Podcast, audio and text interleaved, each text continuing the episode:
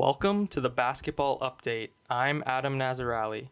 This is the update for March 29th, 2021. So, this past week on March 25th, we had our 2021 trade deadline. So, basically, I'm just going to go over that for this episode. Firstly, though, I'm going to go over my fantastic predictions from last episode and how I went basically six for six. So let me reread them quickly, just if anyone missed the episode or they forget. So my first prediction was Kyle Lowry stays in Toronto. And that's exactly what happened. There was a lot of whisperings and, you know, there was a lot of talk that he was going to go to either Philadelphia or Miami. I think Masai Ujiri, who's the general manager of Toronto, basically wanted to start off a bidding war, but neither of those GMs really bought into it. They thought the asking price was too much, and I think Lowry's value to Toronto is so high that like an asking price couldn't have just just couldn't be met with um only guaranteed three months. So I guess there's the off season uh, this summer. We'll see what happens with him. He is a free agent, so he could re-sign with Toronto. He could go to Philadelphia, Miami. We'll see this summer. Next up, I had Lamarcus Aldridge is either bought out or traded to a contender, and then I said the Celtics and the Heat. So I'll give my po- I'll give myself half points for this one. He was bought out. We kind of knew that already. Like it, it, like management and coaching staff basically confirmed it. So I mean, this was kind of you know a half prediction anyways. But he ended up going with the Brooklyn Nets, which did surprise me. I feel like he fits kind of awkwardly in that team with with Blake Griffin there, but you know they are loading up on talent. I mean, Blake Griffin and, and Lamarcus Aldridge are kind of like you know 40% of the players they used to be so i mean you're not getting a ton there but they, they still are serviceable nba players and you know they have that veteran leadership so i think he'll be solid on that team we also had andre drummond my prediction was management is unable to find a trade partner for him and he will be potentially bought out, which is exactly what happened. Adrian Wojnarowski actually said this morning it's expected he's going to sign with the LA Lakers. Um, and you know, with Anthony Davis and LeBron James out for extended time there. I mean, he, he's going to soak up a lot of minutes. So, yeah, good for him. And then we also have Victor Oladipo, who was traded to Miami. I'll get more into that later on in the episode. John Collins, my prediction was he stays in Atlanta and becomes an RFA in 2021, restricted free agent. There was pretty much no talk about John Collins. So, um, I mean, I think that was kind of a probably a bit of a ridiculous trade that people were saying anyways that he was going to get traded. And then last up, my sixth prediction was Al Horford. He has a difficult salary to match and he stays in OKC. And we do have a bit of an update on that as well. Sam Presti, the GM of OKC, basically confirmed that Al Horford's going to sit out the rest of this season and they're going to try to either buy him out or, tr- or, or find a trade partner with for him at a later date so he can get some minutes. But basically, OKC just wants to focus on their youth. And, you know, Sam Presti said Al Horford and, and him have had re- really meaningful discussions and, and they have a, they're on the same page. So expect him to be moved at a later date. So I'll give myself 5.5 out of 6 there. So not bad. I'll give myself half marks for, for missing which team Aldred goes to. But now we actually have the actual results of the trade deadline. So First up, our biggest trade was the Chicago Bulls acquired Nikola Vucevic and Al Farouq Aminu from the Orlando Magic for Wendell Carter Jr., Otto Porter Jr., and two first round picks. You know, I'll say this. I'm, I'm going to go through. So, if you were paying attention, the Orlando Magic were huge sellers this trade deadline. They, they traded probably their three best players in Nikola Vucevic, Evan Fournier, and Aaron Gordon. And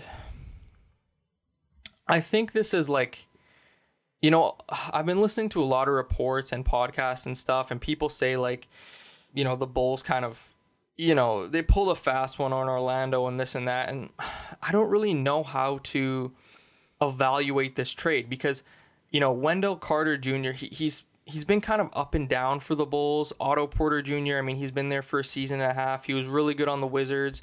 Just kind of two kind of mixed bag players, I guess you could say. And then obviously the two first round picks is huge.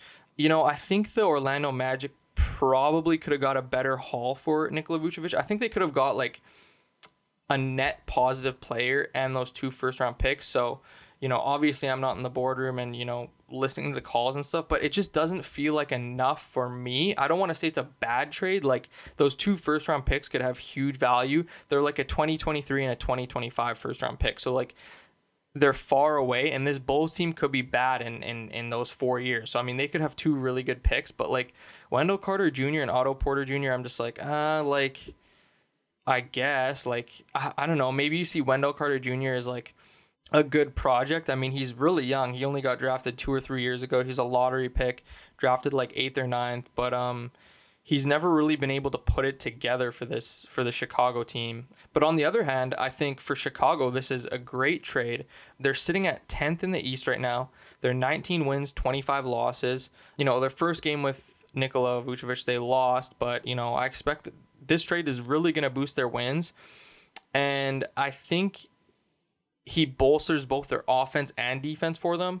And for management for the Bulls, what this does for other players on the team, and especially Zach LaVine, is it tells them we want to win and we and we want you here for a while. So I think that really it paints a good picture for the management from the players that that they are actually concerned with winning and they don't want to just be some average 500 level team. They, they actually have a project going and they want to develop their players. So i really don't have much else to say on this trade but um you know i think it was a, a good trade for the bulls and hopefully it turns out well for the magic.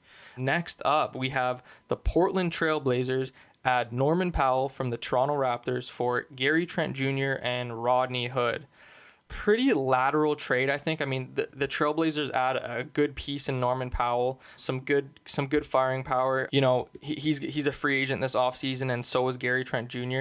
Basically, how I look at this trade is the, the Trailblazers are loading up for the playoffs. They want a proven piece, a proven vet who they know can do well in the playoffs, and the Raptors are, are basically phasing into this rebuild. They got Rodney Hood, who is a team option, I believe, for next year. So I think he they can decline if he's not or decline that option if he's not playing well.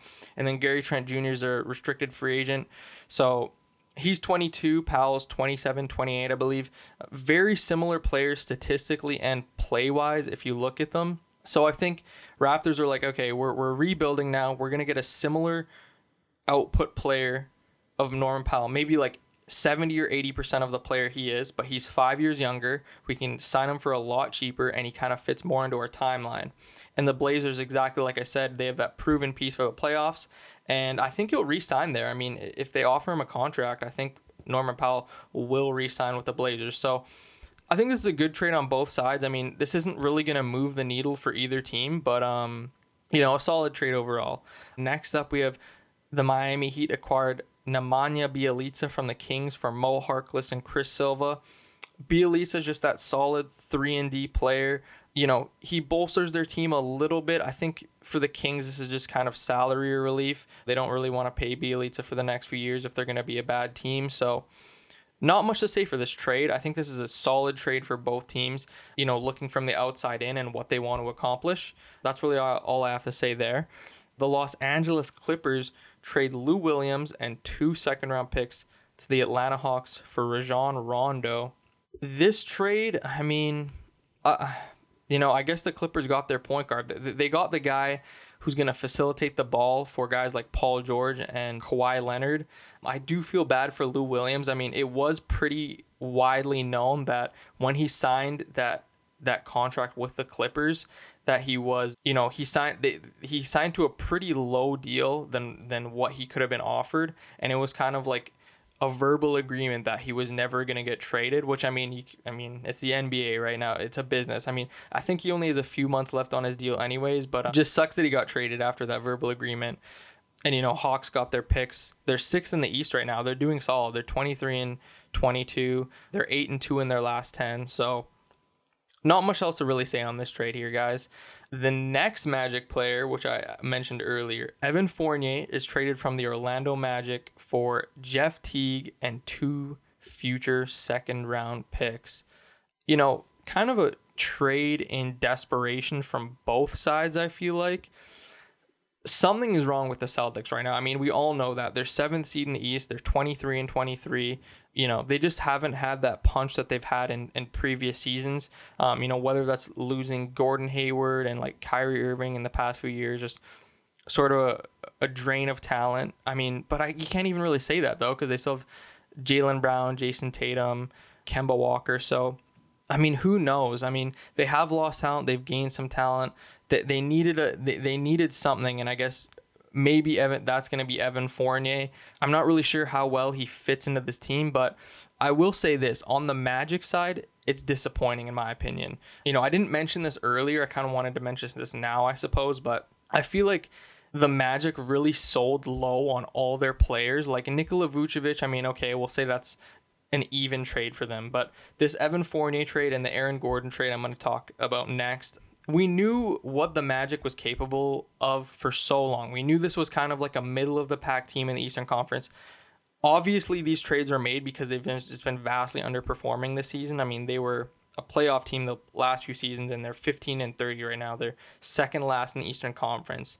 But I feel like if you knew what their ceiling was as management, you could have made these trades like a year or two earlier when these guys had much higher value, and you could have got like better stuff for them. I mean, you're trading away Evan Fournier, who's you know all intents like a pretty average NBA player. I mean, it depends on the night. I mean, this whole Magic team is just a bunch of it's just a mismatch of guys who who are good one night and bad the next, right? Like there's no really outstanding players besides Nikola Vucevic, I should say, and Jonathan Isaac, but he's missing this entire season. And you know, there were points in previous seasons where Evan Fournier, Aaron Gordon were worth a lot in this league. So I, I just feel like that this was just like a bad time to trade for him. That, that's all I'll say on that. But next up, we have Aaron Gordon as well, who was traded from the Magic, along with Gary Clark to the Denver Nuggets for Gary Harris, RJ Hampton, and a future first round pick. This trade is de- certainly a lot better. I mean, Gary Harris has just been a guy who's just struggled with injury for the past few years. He was he's a, a solid NBA defender. You know, it's kind of definitely unfortunate how his career's turned out. I mean, he was he was definitely like seen as you know a one-two punch with Jamal Murray for for those guards spots, and you know he he just hasn't been able to get away from the injury bug. So I, I, I like him on this team. He's gonna have a lot less pressure performing on a bad team, and um, you know, hopefully he does all right.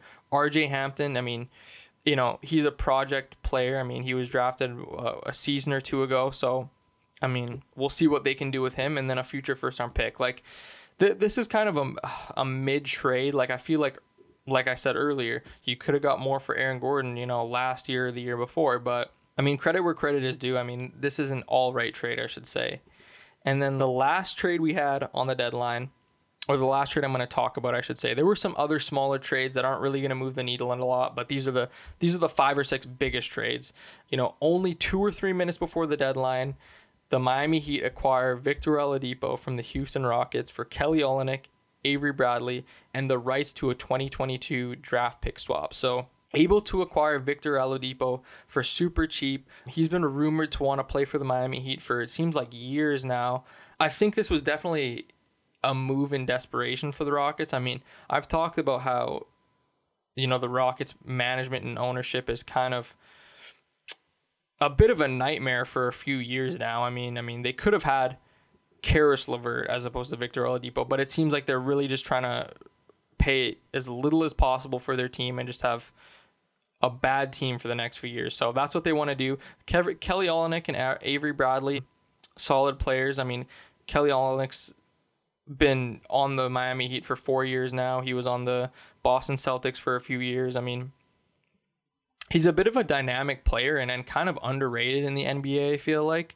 I'm not sure why, but I, I think he'll be good on this uh, Rockets team. And then, of course, Miami Heat, I mean, they don't they don't trade a lot for uh, Victor Oladipo. I mean, he'll pro and like they can. It's basically kind of like a test run for him, right? Like they can see what he's capable of for these next three months, and then if they want to re-sign him, I mean, his value's at an all-time low. So like realistically, they'll get a pretty good deal for him, and uh, I think he'll perform a lot better being on, te- on a team he wants to play on, and a team that's you know going to be playoff bound and, and has playoff expectations. So that is all the news for this week. We went over my NBA predictions and the NBA trade deadline results.